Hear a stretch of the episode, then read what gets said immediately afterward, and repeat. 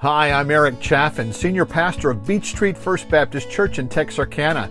Welcome to the Upward Call, our weekly Beech Street message cast. If this is your first time to connect with us, we invite you to discover more at www.beechstreetfbc.org. beechstreetfbc.org. Thanks so much for joining us. We pray that today's message will inspire and challenge you as God speaks to you through His Word. We are in uh, Luke chapter 24 this morning, church. Luke chapter 24. We're actually finishing up uh, the current sermon series called Victorious.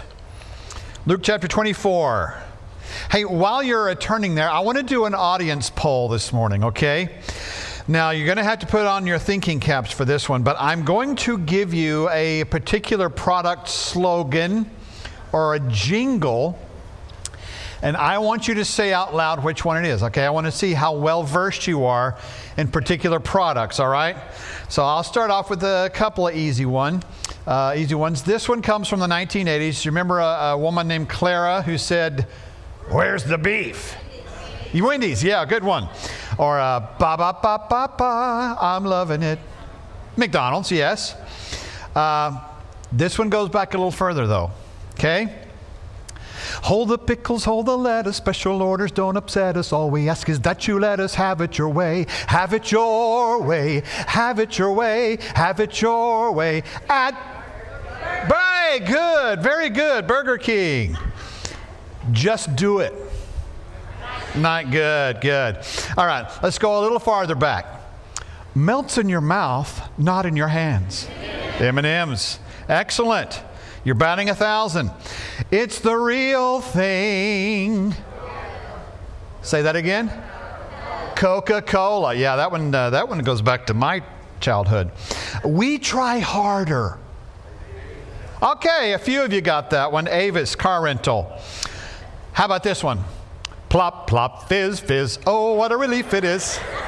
Alka Seltzer. Good to the last drop. Maxwell House Coffee.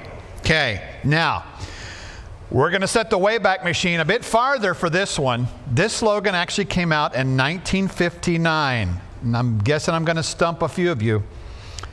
Put a tiger in your tank. You're close.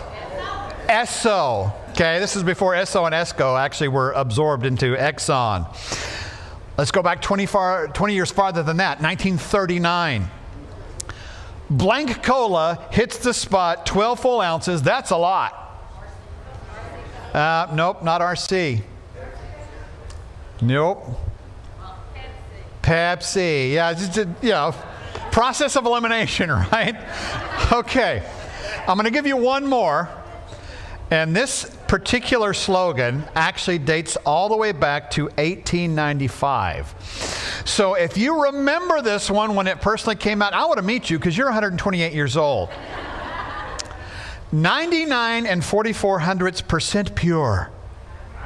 Ivory soap, excellent. You guys are rolling. Now, these particular companies want to do everything they can to make sure that their product is widely known. Here's the point I'm actually trying to get at this morning, church. You and I, as Christians, we have something that the world needs to know about a whole lot more than you know things like soda and, and sneakers and, and soap and burgers. And that's the gospel of Jesus Christ. That's why I'm so excited about this message today, because it's all about Jesus. Now, we're in the, in the book of Luke, and from that text, Luke tells us the story of Jesus' final meeting with his disciples before he ascends into heaven. Jesus reminded them that they were eyewitnesses of some incredible events. And what Jesus had done was amazingly good news. Like any good news, that the story of God's saving work in Jesus is one that needs to be shared. The world needs to know that there is victory in Jesus. In fact, that brings us to the big idea behind the message today is that the victory we have in Jesus is way too big to keep to ourselves. Now, let me give you a little bit of context. We're in the last chapter of the Gospel of Luke, chapter 24. In this chapter, we find that Jesus has risen from the dead. And following his resurrection, we find that Jesus appeared to a number of different people. He appeared to two disciples on the road to Emmaus. He had also appeared to Simon Peter, and then to this gathering of his disciples. And in that place, Jesus shared with them the text that we're going to look at this morning. In fact, there's three fundamental truths about Jesus that we discover in these six verses in um, Luke chapter 24. Now, here's the first fundamental truth I want you to understand about Jesus. God's scripture is all about Jesus. Look at verse 44. He told them, These are my words that I spoke to you while I was with you, that everything written about me in the law of Moses, the prophets, and the Psalms must be fulfilled. Then he opened their minds to understand the scriptures. Let's drill down a little bit farther, a little bit deeper here, and see a couple of specific things about Jesus here in verses 44 and 45. First, we see that Jesus' story is present in the law and the prophets. Now, what did Luke mean when he referred to the scriptures in verse 45? Well, he, he gives us the answer in verse 44 the scriptures actually refer back to the, the law of Moses, the prophets, and the Psalms. Now, understand in Judaism, the Old Testament was also often referred to as the, the law and the prophets, or also is very frequently referred to as the law, the prophets, and the Psalms. And so this is actually a reference to the entire Old Testament. And the point here is, is pretty clear. The whole Bible is a book about Jesus Christ. Uh, Pastor Alistair Begg put it this way He said, In the Old Testament, Christ is predicted in the Gospels, he is revealed. In Acts, he is preached. In the epistles, he is explained. And in Revelation, he is expected. So, Christ is implicit in the Old Testament, he's explicit in the New Testament. In the Old Testament, his story is a seed that's planted. In the New Testament, it's one that comes to full bloom. So the whole Bible points to Jesus. So anytime you read the Old Testament, you know, ask yourself, where does this Bible text stand in relation to Christ and the gospel? How does this passage relate to God's grand story of redemption? Because the scriptures either point forward to Christ, like in the Old Testament, speak directly of Christ, as in the Gospels, or reflect back on Christ, as in the New Testament epistles. Now, interestingly, this meeting here in Luke chapter 24 wasn't the first time that Jesus made this claim about all of the scriptures speaking of him. We find in the Sermon on the Mount, Matthew chapter 5, verse 17, Jesus said, Do not think that I came to destroy the law or the prophets. Again, law and the prophets, reference to the Old Testament. Do not think I came to destroy the law or the prophets. I did not come to destroy, but to fulfill. And then in John chapter 5, verse 39, Jesus is talking to some Jews who sought to persecute him. He said, You pore over the scriptures because you think you have eternal life in them, and yet they testify about me. So Jesus' story is present in the Old Testament. Here's something else about Jesus Jesus' spirit is profitable for learning and, and perception. Verse 45, he says, it says, He opened their minds to understand the scriptures. Now, unfortunately, we find still today too many examples of people who, who misinterpret the Bible or who uh, choose to read it in light of what they think it needs to say. In fact, that's a very postmodern approach. It's called a reader response method. They kind of ignore the authorial intent of the scripture and figure, well, it means whatever I think it means. Or they choose to interpret uh, the Bible according to the way it makes them feel. Well, that's called emotivism. Emotivism is making judgments about reality based on your emotions, your, your feelings. And that's not the way we read the Bible. But how do we know when we're really looking at the scriptures correctly? Well, of course, you can take my biblical interp class next time I offer it. But no, if you want to know that you're interpreting the scriptures correctly, look for Jesus. Keep looking for Jesus. Reading the Bible as God intended will always bring you back to Jesus. And these words here in verse 45 remind us that the scriptures need to be understood. Yes, we can work really hard to learn how to interpret scripture, and that, that science of interpretation is called hermeneutics. But, but without the illumination of the Holy Spirit, it can still be really difficult to fully grasp God's Word.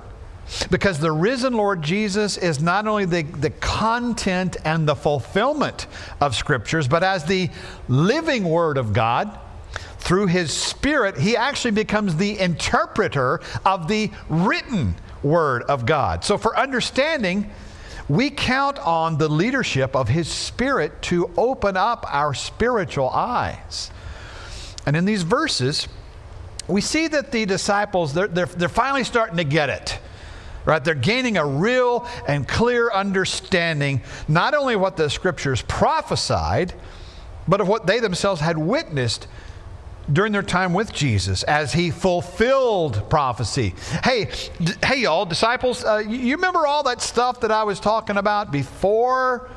Yeah, this is it. This is all that it's been leading up to. My death, my resurrection. This is all what it's about. All the scripture actually points to this. Now, why was it important to his disciples for Jesus to refer to the Old Testament in his explanations? Well, when you think about it, that's the only Bible that they had up to that point in, in, history. I think he wanted them to understand that he was, in fact, fulfilling God's plan, not departing from it. He also knew that they needed a firm scriptural foundation for their future task of communicating these truths of who Jesus is to the rest of the world. But, you know, because Jesus identified himself in the Old Testament, guess what? Today, you and I have a better understanding of all this entails Jesus Jesus' birth, his life, his death, his resurrection. We understand that it was all part of God's plan. So when you read the scriptures, learn to see the big picture, the grand, unified story of God's love for his people, how God was at work over the whole of history, how he created us to be his image bearers, to have relationship with him. But unfortunately, sin entered into the world and disrupted that. So God enacted a redemption plan. Of course, the word redeem, it means to buy back. And he taught us uh, the penalty of sin and the solution for it, which is substitutionary death. And then, in fulfillment of that requirement, God provided the perfect sacrifice who takes away the sin of the world. The world, not just his chosen people, Israel, Jew and Gentile, all humankind. In fact, that's a perfect lead in to the next foundational truth that I want you to see in Luke chapter 24. So, not only is God's scripture all about Jesus, Number two, God's salvation is found in Jesus. Look at verse 46. He also said to them, This is what is written the Messiah would suffer and rise from the dead the third day, and repentance for forgiveness of sins would be proclaimed in his name to all the nations, beginning at Jerusalem. Now, there's a couple of things that stand out here. Okay, first of all, in verse 46, I want you to note that there's a mention of resurrection and fulfilled prophecy. Okay, so the, the Old Testament actually predicted that Jesus would suffer, be killed, and would rise again from the dead. Now, that message of the cross and the empty tomb, that is central to the message of the gospel. But in helping the disciples understand the scriptures, Jesus was referring to what was already written. Now, in our text here, Luke actually uses three different verbs to summarize what was written in the Old Testament concerning the Messiah, the, the Christ. Uh, that literally means the anointed one. That he would suffer, that he would rise, and that he would be proclaimed. Now, those first two, the cross and the resurrection, while they're central elements in the proclamation of the gospel, those are now past. That's been accomplished. Done deal, now and forever. But that third one, the proclaiming, yeah, that was just about to get started. So the Old Testament points to what Jesus Christ would do, that the Messiah would suffer and rise from the dead the third day. Now, Luke, he, you know, he didn't tell us which particular passages that Jesus had in mind when he said, It is written. But we do know that the early church used several scriptures to point to the crucified and resurrected Christ. For example, uh, Philip in, uh, in leading the, the Ethiopian eunuch to Christ in Acts chapter 8, he actually referred to Isaiah chapter 53. Or just read Psalm 22 sometime and see the many references you can find to the crucifixion. But here in verse 46, what prophecies did Jesus specifically state had been fulfilled? That the Christ, the Messiah, the anointed one, would suffer and that he would rise from the dead the third day. That's just two, y'all. Now, two very important ones, two life altering ones. But get this in the Bible, there were 333 prophecies that were fulfilled to the letter in one person, and that's Jesus Christ. You know, the mathematical probability of that happening is 1 in 83 billion. Okay, skeptics. Care to offer an explanation for that one? Anyone? Anyone? You, you can't. So we see that the gospel story is one of resurrection and fulfilled prophecy, but also in it we see repentance and forgiveness proclaimed. Look at verse 47. You know, while the Old Testament paints us a picture of a holy God who judges sin, at the same time, it gives us ample testimony of a God of grace and of love and forgiveness. In fact, I want you to listen to these Old Testament passages. There's two of them I want to read to you.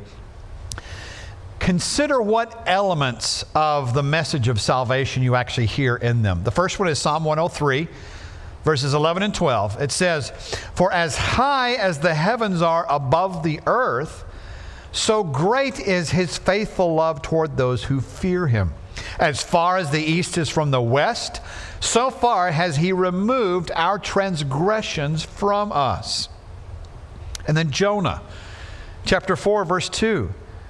Jonah says, I knew that you are a gracious and compassionate God, slow to anger, abounding in faithful love, and one who relents from sending disaster. See, Old Testament passages like these, they speak of God's infinite love, of his undeserved favor, of compassion, forgiveness, removal of our sins and their penalty. tells us about God's desire to deal with our sin problem so that we can have a personal relationship with him, even though we were sinners. Pete Wynn, he's a guy that was a uh, head writer for Family News and Focus. That's actually a ministry of focus on the family. And he wrote one time that uh, just prior to Christmas, I went to the post office.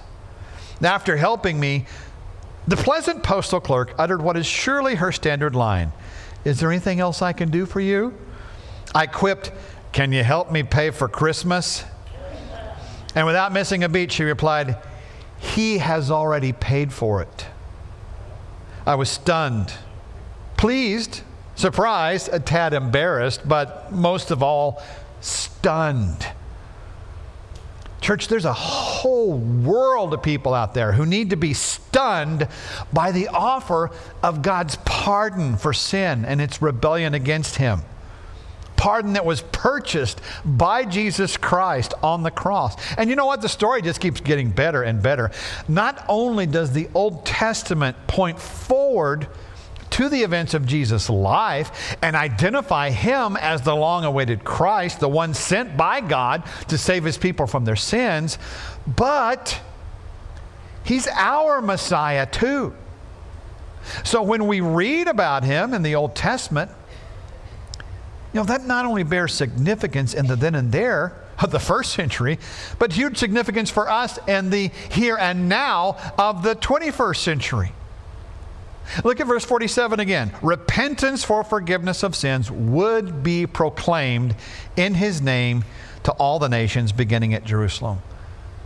See, the gospel of Christ is not just about Jesus coming, it's about our going.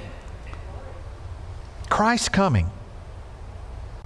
You know, people at home and abroad, they need to be told of this message of repentance and the availability of forgiveness. Now, that thought actually leads us to the last couple of verses in our study this morning. We've seen that God's scriptures are all about Jesus.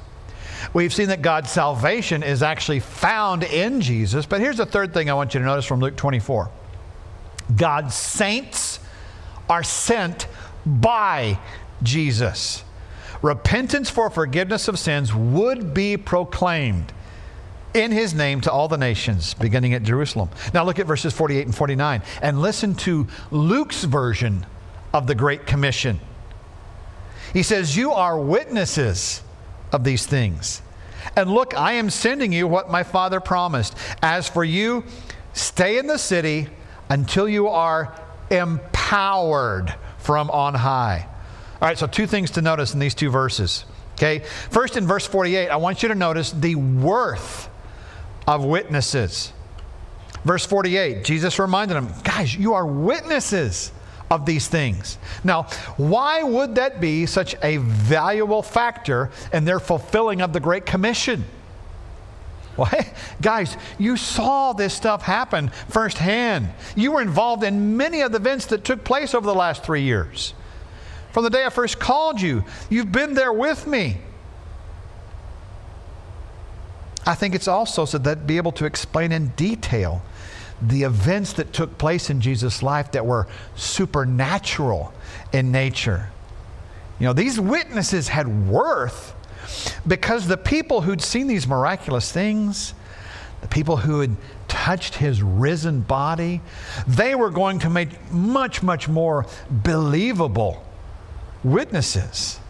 That's very important stuff since, you know, people in the future, and when I say in the future, I mean people today, would actually try to deny the reality of what had happened. So the worth of the eyewitnesses was a big deal.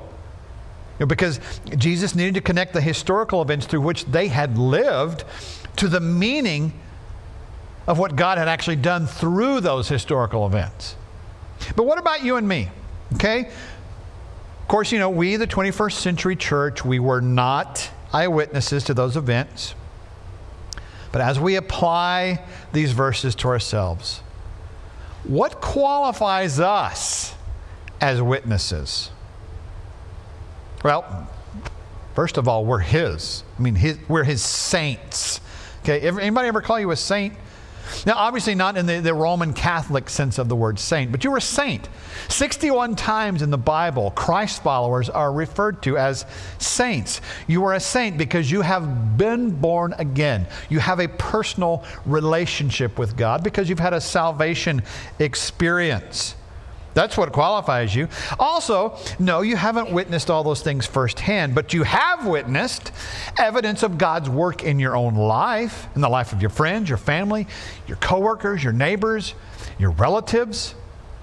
You've experienced the peace that Jesus offered peace with God, peace in the midst of our trauma, peace with ourselves because He lives in you. His Holy Spirit dwells within you. It's like the old hymn says You ask me how I know He lives? He lives within my heart.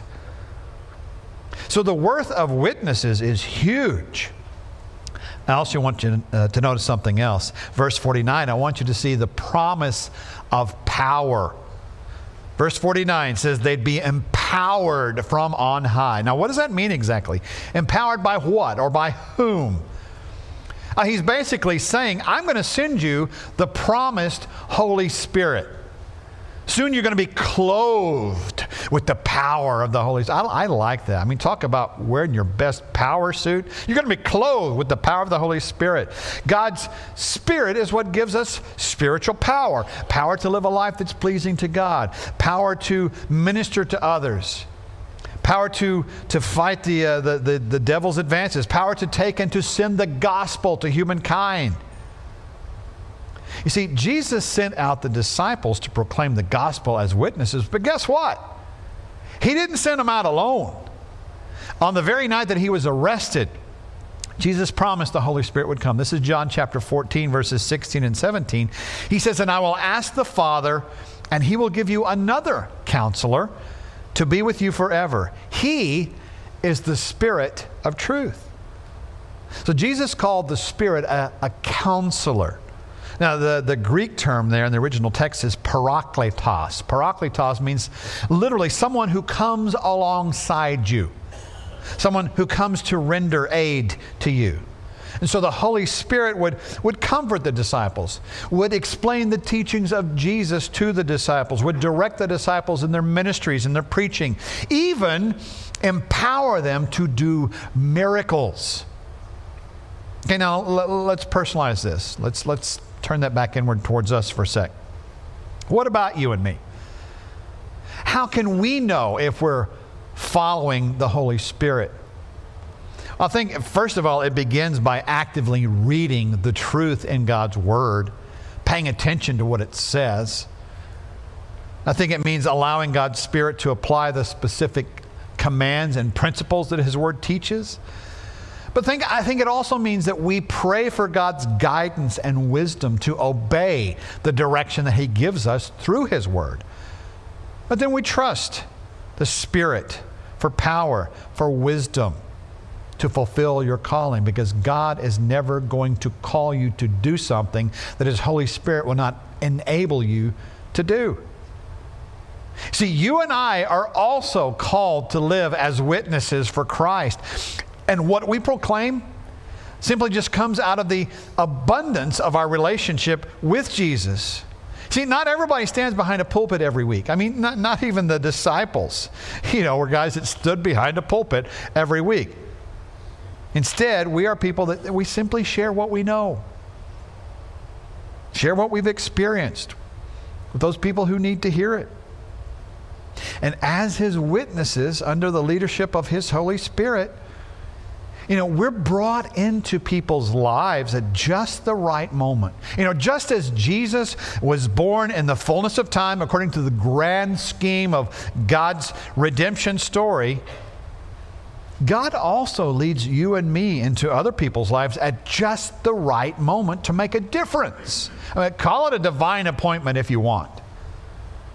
You know, and maybe that divine appointment begins with something very simple just a, a, a casual conversation. Maybe water cooler talk about current events, or uh, having a cup of coffee together, or, banter about what's going on in the world, or even maybe the you know the latest Razorbacks or Aggies game.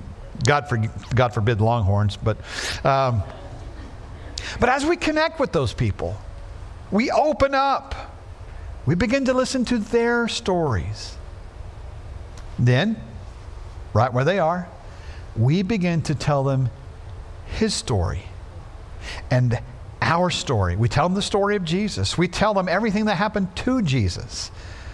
Then we tell them what he's done for us and tell them about what victory in Jesus really means. So, you know, if the, if the Spirit's empowering you to be God's witnesses, then what are the basics of salvation that we need to share? when we fulfill the Great Commission. In other words, how would you succinctly tell the story of the gospel? It's actually pretty simple. It begins with the fact that God loves each one of us and wants to have relationship with us. Wants us to experience abundant life here on earth and eternal life with him in heaven. Oh, but there was a problem. All men were separated from him because of their sinful condition, resulting in sinful actions and attitudes, rebellion against God. But the death that we deserved because of our sinfulness was taken upon himself by Jesus. And so he offers the forgiveness. Our part is simply to confess and to repent and to believe to believe what God has said and what He has promised. And that's when we become Christ followers. We make Jesus our Savior and Lord. It's that simple. See, church, the gospel is not something that's meant to be hidden. All right? The, the victory that we have in Jesus, it's not something to be hoarded. It's something that all Christians are called to share. It's our job. Okay, now I'm, I'm going to confess to you, my trash dumpster has not been empty for at least two weeks. Okay, now it's kind of irritating. I mean, the, the sanitation crew that works my neighborhood, they haven't been completely upending the dumpster, okay? In fact, just a few days ago, I watched as the garbage truck came down our street early one morning. Guy flipped over the, the flipped open the top of the dumpster. He grabbed the, the trash bag that was on the top, then he slung it into the back of the garbage truck and went on and left all the rest of the trash in the dumpster. Suffice to say, he's not getting the job done. He's not doing what he's been paid to do. He has a task to complete and he's ignoring it. Folks, you and I, we have a task to complete. You see, Jesus paid an awfully high price, too high for us to leave the job half done. See, it's not enough for us to just believe that Christ died for us and rose again. Every man, woman, and child needs to know that Christ died for them and rose for them too. They need to know that there is victory. Victory that can only come through Jesus. Which brings us full circle to the big idea. The victory we have in Jesus is way too big to keep to ourselves. The victory is offered for all. Jesus died for all. John 3:16 Jesus said, God loved the world so much that he gave his one and only son that whoever believes in him wouldn't perish but would have eternal life. All right, church.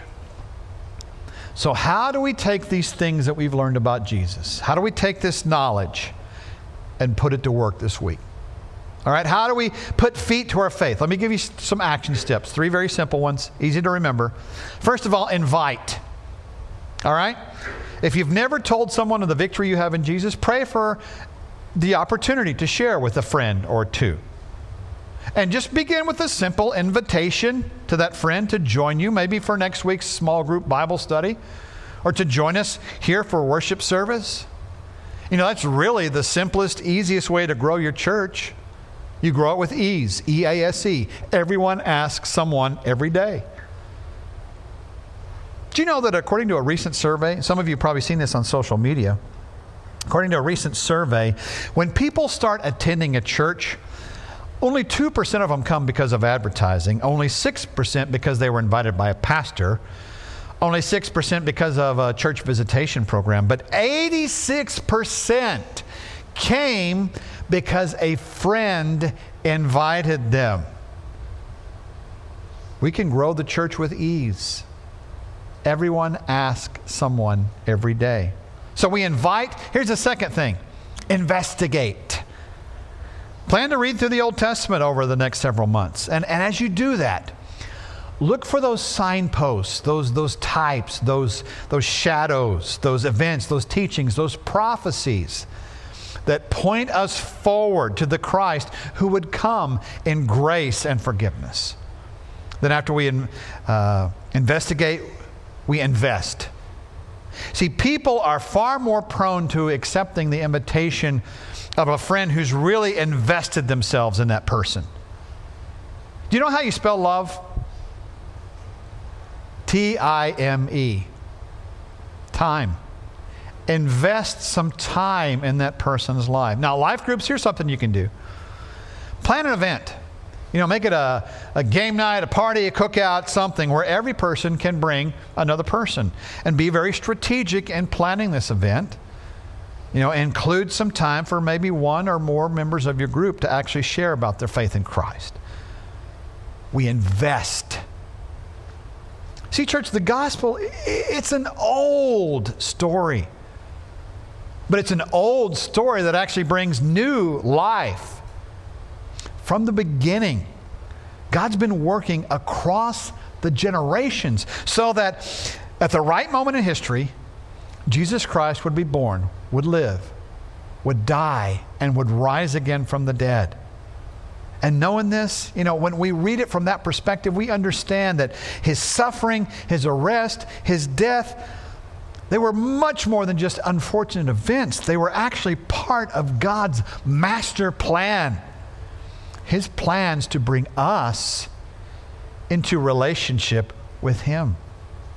See, not only did Jesus die for us, Jesus lives for us. He lives. He rose to give us new life. Thanks for listening to today's message. If you'd like to have a personal relationship with God, it's pretty simple. It's repent, believe, and receive. We acknowledge that we're all sinners who fall short, and we repent. That word means to change your mind about the way you've been living. Then you choose to believe in the death and resurrection of Jesus Christ for you. And you receive by faith God's gift of forgiveness, salvation, and eternal life.